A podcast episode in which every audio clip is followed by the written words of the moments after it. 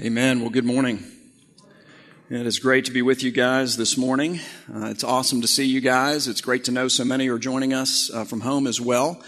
Really good. You know, before I jump into the message this morning, I thought, you know, it's the beginning of the year, and maybe it's kind of a good time to review how to grow spiritually here at the church. You might be new to the church, either coming here or online, and checking us out and just wondering, okay, so like, what is your growth plan on some level? And so I thought I'd just kind of unpack a few of the basics of that. And one of that is personal worship. Ryan just mentioned our app. If you get our free phone app, it's there. Just turn on the notifications, and Monday through Friday, when you wake up in the morning, you'll have your personal worship. It will be there waiting for you. And what we do is we take the passage of Scripture that we later talk about on Sunday. We typically divide it up into different segments, if you will, and we add supplemental verses and things that are related to it. You have study questions there that you can use. You can actually journal through the app online, so you can do that through the app or the website, and that's something. Another thing is just be here.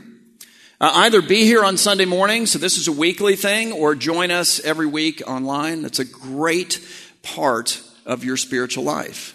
That's where we take that passage that you've been in all week long, and we unpack it together as a group, as a family, and we seek to apply it in our lives. Winston talked about community groups. That's a terrific place, too. That's where you take what you're learning in the Bible and in life, and you share it with other people who support you, who believe in you, who pray for you consistently, who preach the gospel to you when you need to hear it. And then, last piece of this part, we have a really great podcast, and I have nothing to do with it, so I can say it is amazing. It really is.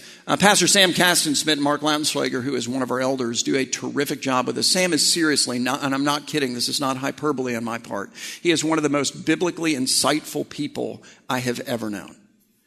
Remarkably brilliant.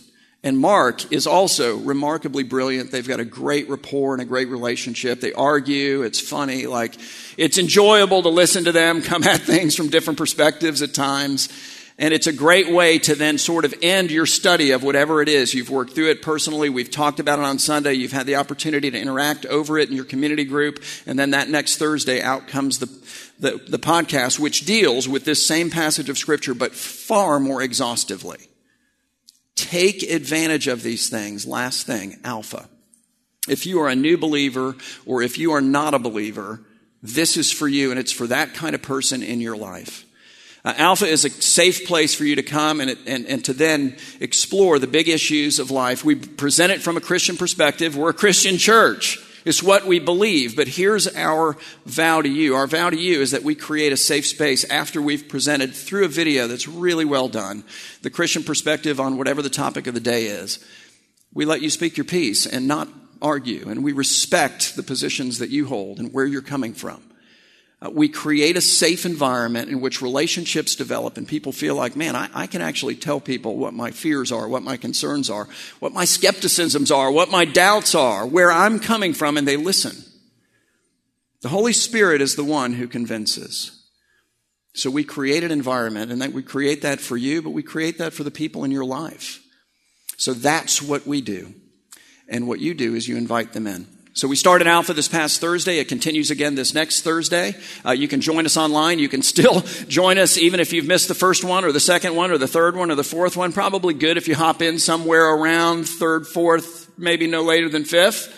But just join us and invite your friends to join us. It's super simple. You can do it from the app. Send them a little personal note and send them the link. It's really, really easy to do. So I just want to encourage you to do those things, and really just wanted to rehearse for you what that spiritual rhythm is on some level. So we're beginning the year together, and you can jump into it, okay? All right, so we're going to continue today with a study that we started last week, if you were with us. It's a study of the book of 1 Kings and part of the book of 2 Kings. As Winston said, we are calling it Desiring the Kingdom. And I want to begin today with a question that we began last week with. It's really sort of the beginning of the year kind of a question for us. And the question has to do with strength and wisdom and resources and power and all of the challenges that we will face this year, inevitably.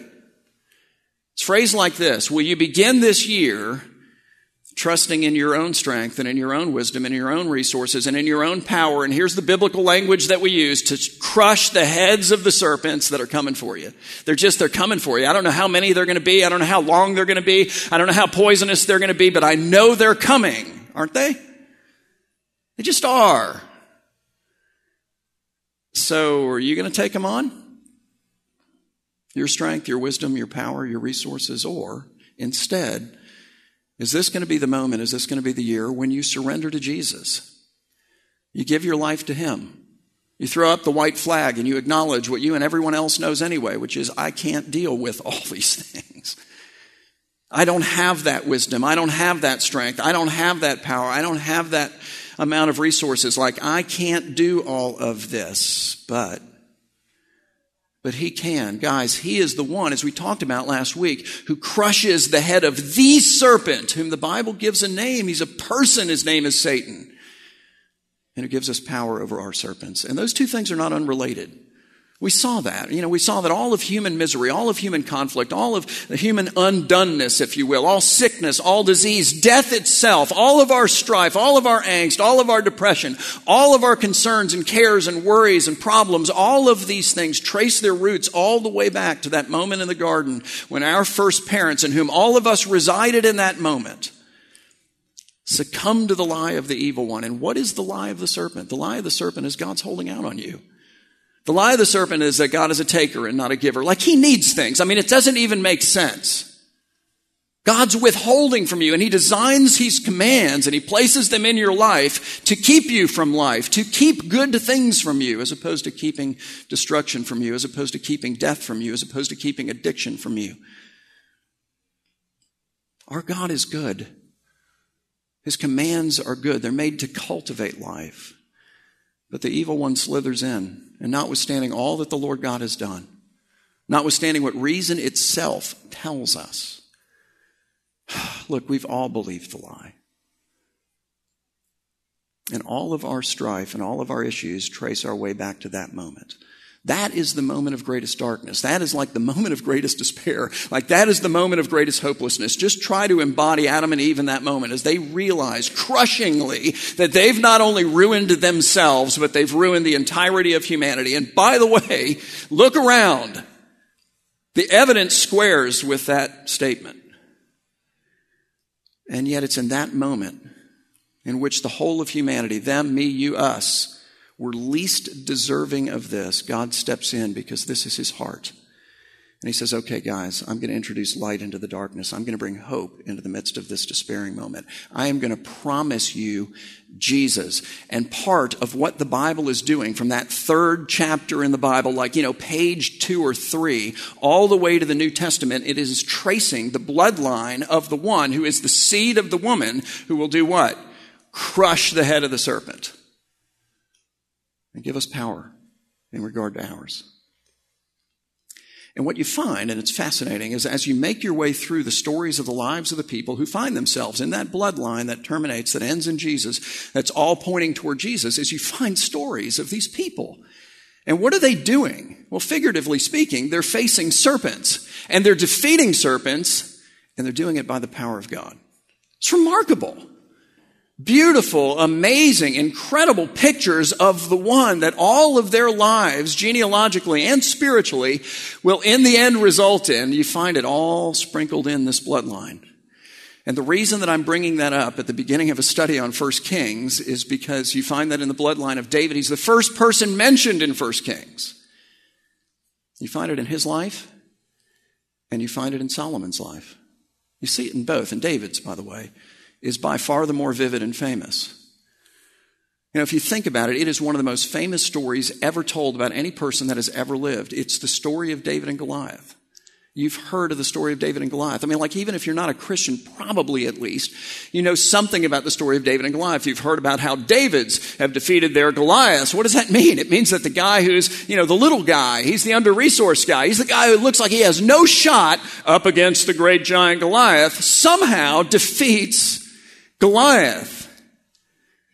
We all kind of have that at least rudimentary understanding of this story because it's so famous. But guys, the story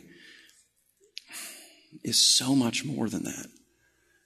It's not a story about David and Goliath. It's not a story about the Israelites and the Philistines. It's not a story about them ultimately. It's a story about Jesus, about the serpent, about me and about you and your serpents and mine. It's beautiful. You find the story in 1 Samuel 17. If you go all the way back to that moment in history, King Saul, who is the first king of Israel, is the king on the throne of Israel at that particular moment. David comes later. David, at this point in the story, is about 17 years old. That's it. He's not even old enough to fight in the battles and to fight in the army of Israel, and we know that because the Israelites are in the Valley of Elah with King Saul and all of his army squared off against the dreaded Philistines. And three of David's older brothers, his three oldest, are in the army of Saul, drawn up in the battle lines. David's at home, and what is he doing? Because it's actually significant. It's a detail, and it's all in the details. He's shepherding the sheep of his dad. He's out in his father's field working with the sheep. He's got his staff in his hand. You know, he's got the sling. Have you ever seen the slings? It's fascinating. We went to Israel, and one of our guides had one of these slings. Like, it's like these two leather straps with like a pouch on the end, and you put a stone in it, and they're long.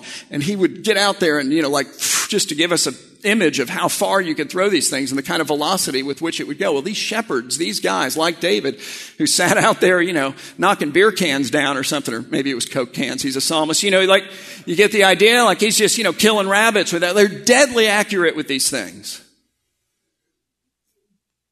That's where David's at.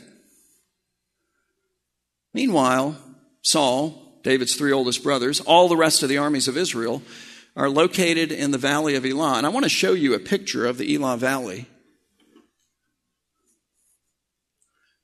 You can kind of see it here. So whenever we go to Israel, we go to the Valley of Elah. This is it. It kind of runs through here. You see the road here. And what you have is you have Saul's encampment up here on the hills on the left side of the picture, if you will. And then you have the Philistines' encampment over here on the right side of the picture, if you will. And you've got this broad, flat valley in between that's really probably close to a mile long. It's hard to see that distance. What you can't see is that along the base of these hills, and it runs right under the street right here, is a little brook. And it's actually not a brook, it's a wadey, and I realize that means nothing to you. So what it is it's a dry river. It runs with water in the rainy season, but otherwise it's dry.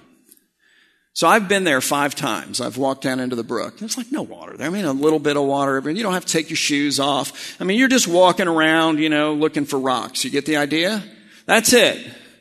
But the point is that if you're part of the Israelite army and you're up there on that side of the hill and you're going to go down into the valley and you're going to face off against the Philistines, you've got to walk down the hill, walk through the brook, up onto the valley, and then there's the scene of the battle. All right, well, these guys are squared off, one army against the other. And every day for 40 days... the great champion of the Philistines marches, together with all of his soldiers behind him. He marches across the valley up to the brook, and all the Israelites are up on the hill, and he does the same thing for 40 days. He defies the armies of God, he defies God himself, and he offers a proxy war. What does that mean? It means that he marches over to the Israelites and says, okay, guys, so let's just think about this reasonably for a minute. Let's reason together. If all of my guys fight all of you guys, going to be a lot of widows in Israel and in the Philistine lands. Can we agree on that? A lot of fatherless kids, a lot of mothers mourning their sons. Like, a lot of us are going to die, and a lot of you are going to die, and somebody's going to win in the end, and then whoever wins, you know, you become the servants of the winner. Why are we doing that? Why don't we do this instead? Why don't you guys choose one guy? And that one guy is going to represent all of you and the whole of your nation. That guy will come out and he'll fight against me, and I'll represent all of us and the whole of our nation. And whoever wins, wins on behalf of all of the people. So in other words, if your guy defeats me, fat chance, but anyway, if your guy defeats me, then we will all agree to be your servants. But if I defeat him, and I'm feeling pretty good about that, then you guys will be our servants. What do you think? Day after day, day after day, day after day, for 40 days. But it seems like a reasonable offer until you read the description of Goliath.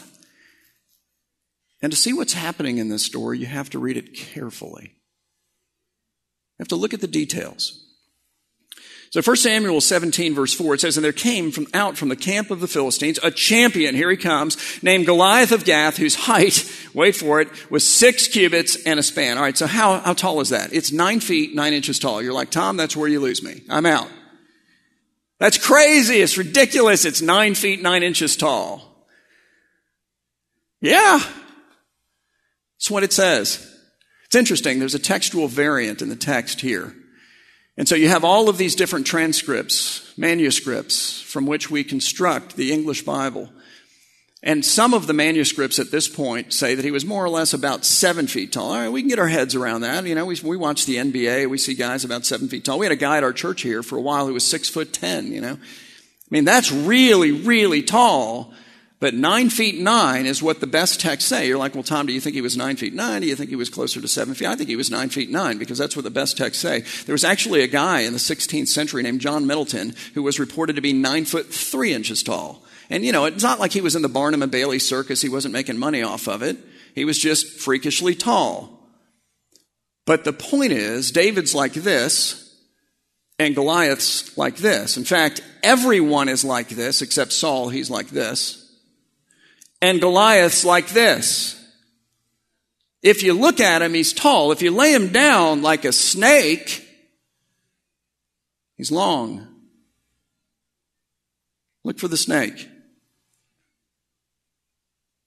He continues to be described with this. It said he had a helmet of bronze on his head. Okay, now why is that significant? Well, it's not in English. But this wasn't written in English. It was written in Hebrew. And the same root for bronze is the same root for serpent. So now watch how many times you hear this word bronze. He had a helmet of bronze on his head, and he was armed with a coat of mail. Okay, what it literally says is he was covered in scales. That's what it says. And it speaks of a scaly armor, and it wasn't just like a couple of scales. He gives the weight of the scaly armor. He says, and the weight of this scaly coat of armor was 5,000 shekels of what? Bronze. There it is again. And so he's covered with 126 pounds of serpent-like scales. And he even had bronze greaves or armor on his legs and a javelin of bronze. I mean, are you getting the point at this point? Slung between his shoulders. And so what color, by the way, is a copperhead snake? Because it's... Ah, yes, the brave ones say it. That's right, it's bronze. It's not tricky, it's good. It's, I wouldn't, I'm throwing you softballs. It's bronze. These are very artistically created stories, guys. They're subtle and yet not unclear. The author is saying, look, there is one in the bloodline of Jesus. He is the shepherd son of the Father. And there's a serpent out there, and he's big and he's bad.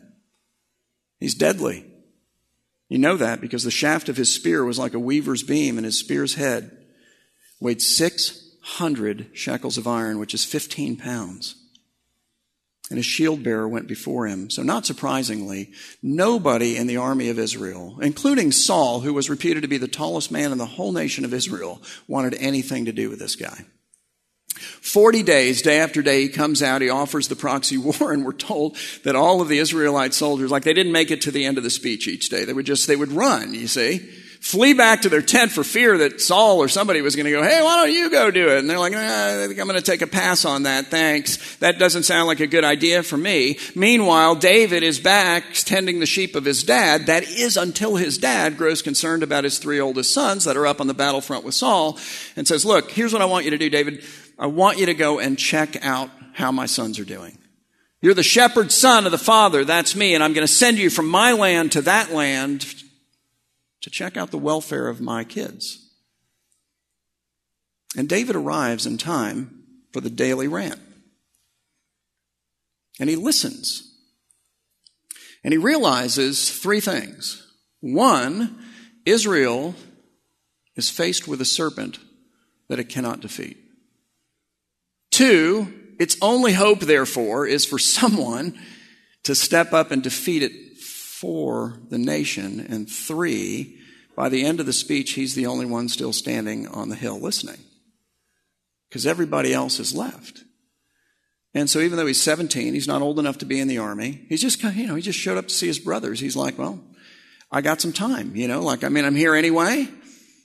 I'll do it. Like, seriously, if none of you guys have faith for this, I have faith for this. And so I'll go do it. And they laugh at him, and they ridicule him, and they insult him. And, you know, we can hear it 3,000 years later. It's ridiculous. What, are you kidding me? His oldest brother is like, dude, go back to the sheep. What is your problem? This is crazy. King Saul gets wind that this person has said, hey, I'll do it. And everybody else, including him, has been running for the tent, so he's desperate. He brings David in, and he's hoping that David will be, you know, and David's like, and he's like, oh, good grief, I thought that we might have had someone. But it's you. And David's like, yeah, it's me. You know, I'm not going to do this, but the Lord is going to do this. He's just going to do it through me. He's persistent. He argues his case. And finally, King Saul, who's desperate, relents. Says, all right, fine. We've got no other options. Go. And he takes his shepherd's staff. He takes his sling and all of its deadly accuracy. He walks down the hill and he walks into the brook. Because he has to. And he gathers up 5 little stones and he puts them in his pouch. And he walks up onto the valley floor where Goliath, with the whole Philistine army behind him, is waiting. And I want you to hear what he says. It's amazing. Verse 45, it says, Then David said to the Philistine, You come to me with a sword and with a spear and with a javelin. Those are your weapons. And look, those are the weapons of the armies of this world. It's the weaponry with which man fights man. But I come to you with a different weapon. I come to you in the name of the Lord of hosts, the God of the armies of Israel, whom you have defied this day. This day, he says, the Lord will deliver you, big guy, into my hand, and I will strike you down and cut off your head. And I will give the dead bodies of the host of the Philistines this day to the birds of the air and to the wild beasts of the earth, that all the earth may know that there is a God in Israel, and that all this assembly may know that the Lord saves, not with sword and spear. For the battle is the Lord's. Hang on. To whom do your battles belong? I mean, really, as you consider your serpents, as you're looking at your challenges, are they yours or are they the Lord's? And I think in here we find a clue as to how to figure it out. It's how we fight. God's people fight with different weapons. We don't take up the weaponry of the world and then use it against them. We fight on our knees. We fight with the power of the gospel. We fight by laying our lives down for the sake of our enemies. We fight with those who have a hope for a life beyond this life. We fight as those who understand that even if they take our lives, we get them back.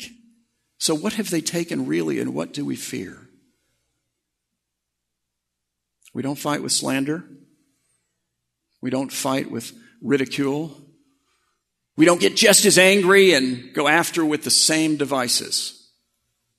We're manifestly different. And in being manifestly different, what do we declare? That there is a God in our midst. And that's the point. David's like, hey, you come against me with all this stuff. All right, so I come against you in the name of the Lord of hosts, the God of the armies of Israel, whom you have defied. It's amazing. He says, I want this whole assembly to know that the Lord saves not with sword and spear. When will we, the church, learn that lesson? For the battle is the Lord's, and He will give you into our hand. And when the Philistine arose and came and drew near to meet David in battle, David, it says, ran quickly toward the battle line to meet the Philistine. And as he's running, the idea is David put his hand into his bag and he took out a stone and he put it in the sling that he's been, knocking down rabbits and beer cans with for years. And he slung it and struck the Philistine where? On his forehead. And what does it do? It crushes the head of the serpent. The stone sank into his forehead, and he fell on his face to the ground. So the shepherd son of the father, sent by the father, from the land of the father to the land where his children are residing in that moment, who suffers the ridicule and the insults and the laughter and the scorn of his brothers when he arrives, steps out himself upon the battlefield as the representative of the whole of God's people and crushes the head of the serpent. And then, it's amazing, he takes Goliath's sword out of his dead hand and hacks his head off, and then he grabs the head and just raises that dude up in the air. And listen, if you have any testosterone in your body at all, and I know as you get older it gets lesser, and that's all the commercials, but there's a medication for that, all right? Like, if there's any at all, it's like, whoa! Like, that is the moment. It's amazing. If you like Braveheart, forget that. Lord of the Rings, child's play. Gladiator, that's pretty cool, right? But think about that. There it is. Incredible. The Philistines are like, what just happened? What do the Israelites do? Because it's instructive. And here's why it's instructive. It's instructive because it's instinctive. They blow the battle horns, man. They look upon the deliverance that their deliverer has just done, God has just shown up, and then they look at their enemies and they blow the battle horns, and all of these guys who had been fleeing for their tents come rushing down the hill and through the brook, and they chase these guys, the Philistines, all the way home, forgive me, but hacking them down left and right and leaving their bodies strewn all over the valley and all over the streets all the way back to Philistia. It's instructive because it's instinctive. In other words, when you see, really see, what your champion has really done, you don't sit around. You don't go, hey, you know what, you guys go do that. I'll, report back later. Not a few of these guys, not some of these guys, not most of these guys, every single one ran and charged the battlefield that was so evidently before them. It's instructive because it's instinctive. So if the instinct isn't there, what's wrong?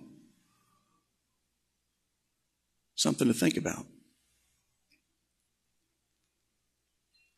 David, who is in the bloodline of Jesus, as a picture of Jesus, defeats this serpent, Goliath, on behalf of God's people, and he frees them from slavery. Solomon, less dramatically, does effectively the same thing. You open the book of 1st and 2nd Kings, and what do you find? You find Solomon, and Solomon is facing a what? A serpent. It's his older brother, Adonijah. God has said, Solomon, you will be the king after your father David dies. Adonijah goes, don't miss this, to the serpent's stone, proclaims himself the king, and what that will require is for him to then put Solomon to death, thus ending the bloodline of Jesus, which is not yet consummated, the birth of the Christ. There's a lot at play. It's another thing we see in Israel. We see the serpent's stone. So this is it. When you go to what used to be the household of Caiaphas in Jerusalem, you have the opportunity to go up on this overlook. It's actually like the roof of a house or a building, and you're able to go up there and look to the east. Bethlehem is actually up the hill here. But this is the head of the serpent, if you can see it. It's the shape of the head, and then you see his body, which runs all the way down across this ridge, off the picture, and all the way back. And you've got a stripe down the center, you see? It's remarkable. He's a striped serpent. You can go there right now and look at it. You'll have to quarantine for 14 days when you arrive in Israel, so you'll need to factor that into your travel plans. But hopefully that will end. But that brings me back to the question. What's the question? Well, are you going to begin this year trusting in you to defeat your serpents? Or are you going to surrender to him and trust in him? Because, guys, this is his job. It's what he and he alone can do. So that takes me to this rock. So for the better part of the last year, I've had this rock sitting on my desk, which has probably caused confusion for people. You know, like they come in and I don't use it as a paperweight, and even then it would be sort of awkward. I mean, it's not much of a weight. So I've just got like this random rock sitting on my desk. Nobody has said anything, which I thought was, you know, considerate and kind, but maybe I can explain it and clear my reputation for being strange-ish. It looks like a rock you can get out of your yard, but it's a rock that I got out of the brook in the Valley of Elah. You know, I've been there 5 times. Every time I go, I return with a bag of rocks. And before you report me to the Israeli Antiquities Society, they know that I do this. Everybody does this. You know, they go through your luggage at the airport when you leave. They're like, bag of rocks, you know. Got that from the Valley of Elah. Okay, all right, you know, zip this up a minute. The land is made of rocks. If the Lord does not return for another 1,000 years and you're still around, you can go and get a rock even then, all right? But I pick up these rocks, I bring them home with me, and then from time to time when somebody is going through a difficult season of time, I give them a rock. Not from my yard, although you wouldn't know, would you? But from there. And I thought, you know, I think maybe I need a rock. So I just put it on my desk. And it doesn't remind me of David. He's not big enough. He's not impressive enough. He's not strong enough. He's not great enough. David fails, you know his story. Oh, miserably. Look where he ends in the book of 1st and 2nd Kings. You see him in those first 2 chapters of 1st Kings. Inadequate for the task. Diminished. Just like all of us either are or will be. Now the battle is the Lord's, and the champion is Jesus. He is the true shepherd son of the true Father, sent from heaven to earth for the welfare of the Father's kids. He is the one who faced the derision and the scorn and the laughter of his brothers. And he is the one who put us behind him and went forward on his own. And on the cross, suffering and dying to cure the sting of the serpent and rising from the dead to cure its effect, which is death. He's a deadly serpent. He offers freedom from the serpent. He has crushed his head. He empowers us to face our serpents. And in the end, he promises us a world in which there will be no serpents. And I'm looking forward to that. I really am. So I'm going to end with 2 questions, and the first one is probably kind of obvious. It's just, have you recognized your need for Jesus? Maybe the better question is, have you surrendered to Jesus, or are you just going, no, I got this one this year, you know, just like you had it last year, right? Yeah, me too. Have you recognized that there is one who forgives sin, who has conquered death, who freely offers life to you? Have you recognized your need for Jesus and just said, you know what, Lord, here I am. Forgive me and fill me with your Spirit. And let me follow after you day by day. You are my shepherd. But then the second question, I hope too, is obvious. Are you just standing on the sidelines of the spiritual battle that is so obviously before you, or are you engaged in it because it's instinctive? When you see your Savior on the cross, when you recognize the reality of the empty tomb, when you realize what God has deigned to do for you through Jesus and the power of God deployed by him for you, in you, through you, you don't go back to the tent. You don't stand around and go, why don't you guys go and let me know how it goes? You charge the hill, man. You run through the brook and you go after the Philistines, not to kill them in the roads, but to fight for them, to lay your life down for them as Jesus has laid his life down for you. Look, you know, this is not an Alpha message. I'm not trying to, get a bunch of people to go to Alpha, honestly. But I think it's a good illustration, and I want you to examine yourself. And have you invited one person to Alpha? One. Not trying to make you guilty. I'm trying to say, you know what? It's instructive because it's instinctive. And the truth of the matter is that is as easy as it gets in terms of pursuing people and bringing them life. So either you don't know Jesus, or something's happened in between then and now that has crusted over your heart, that has made it insensitive to what the Lord is doing, that has fogged your vision of the cross and of who he is and of how beautiful he is and of all that he's done and of all that he offers to me and to you. And you need again to bring yourself to Jesus and repent of that and be free with a fresh vision of Christ, that it might be instinctive. And that's what he offers. It's the second chance. It's the 102nd chance. It's the 3,002nd chance. It's the 10,000,000th and second. He is the God of the second chances. And he's calling you out of malaise and into joyful, powerful, resilient, purposeful life. And he's saying the same thing to me. I told Winston, I said, I'm preaching to myself today, and maybe it will help someone else. Maybe it will help someone else. So today we have the privilege of coming to the table, which in many ways is exactly what that's about. It's an opportunity to do that, to take some time with the Lord, and before you take communion, to say, Lord, renew my heart. It's grown hard. There's a sin in my life, and I need to get rid of it. So here, I lay it down before you, and I turn from it and walk away from it toward your table. There's a cynicism that's developed in me that's made me insensitive to you and to everything else, and maybe to everyone else. It's been a tough go for everyone, really, and it beats you down. God, lift me up. Renew my heart.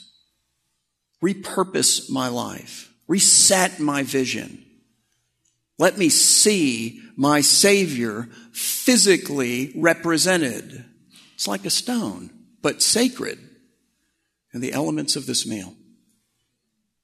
And if you're following along at home and you're planning to take communion with us at home, then let me speak to you for a minute, because it's a little bit different. See, here we have the elements and we've secured them. A sacrament is a sacred thing, and what that means is that we have to use the elements actually prescribed. We don't baptize people and Gatorade or something. We use water. Why? Because it's a sacred thing we're doing, and the elements are prescribed. Bread and fruit of the vine, of the grape, whether that's wine or whether it's grape juice of some kind, are necessary to do this if you're going to do this at home.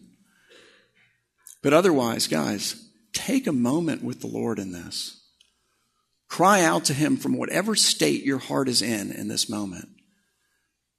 And ask him to soften your heart and to renew your heart. Or if you're in a great place, rejoice with the Lord that that's where you're at. It's awesome.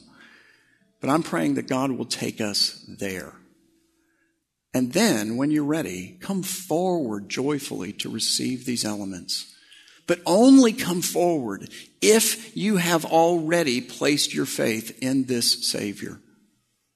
And the one who went forward for you on the cross onto the battlefield, suffered and died, and rose again from the dead. If he is your Savior, this table is for you. Otherwise, please just consider that there he is, and he offers the same life to you. The Apostle Paul says this. He says, "For I received from the Lord what I also passed on to you, that the Lord Jesus, on the night that he was betrayed, took bread." There it is, the element.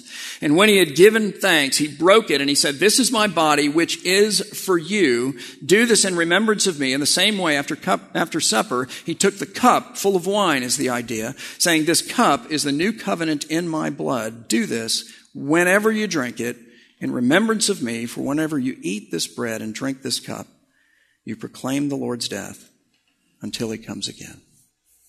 Let's pray together and then take some time. And when you're ready, if you can come from the outside of the room, you can come to the table. Our elders will give these things to you. They've got gloves and it's all sanitary and so forth. And then just come back in through the center and back to your seats, okay? And we'll release you row by row as we go. Father, we praise you that we have a champion. But not only will he overcome, he has. The fate of the serpent is sealed. And our champion lives within us. Holy Spirit, rise up within us and give us a fresh sight of our Lord. Let us see the one who suffered on a cross for us. Let us see the one who laid down his life for us. Let us see the one who's defeated death for us. Let us see the one who reigns on the throne and ever lives to make intercession, that is to say, to plead on behalf of us to the Father. Let us see the one who, no matter where we're at, no matter what we've done, no matter what we've said, no matter how big of a failure we have made, welcomes us with open arms. Justice has been affected. It's just been affected on him, which means we're free. Let us get over ourselves and our care for our reputation and care for him the way that he has cared for us. And let us make him known.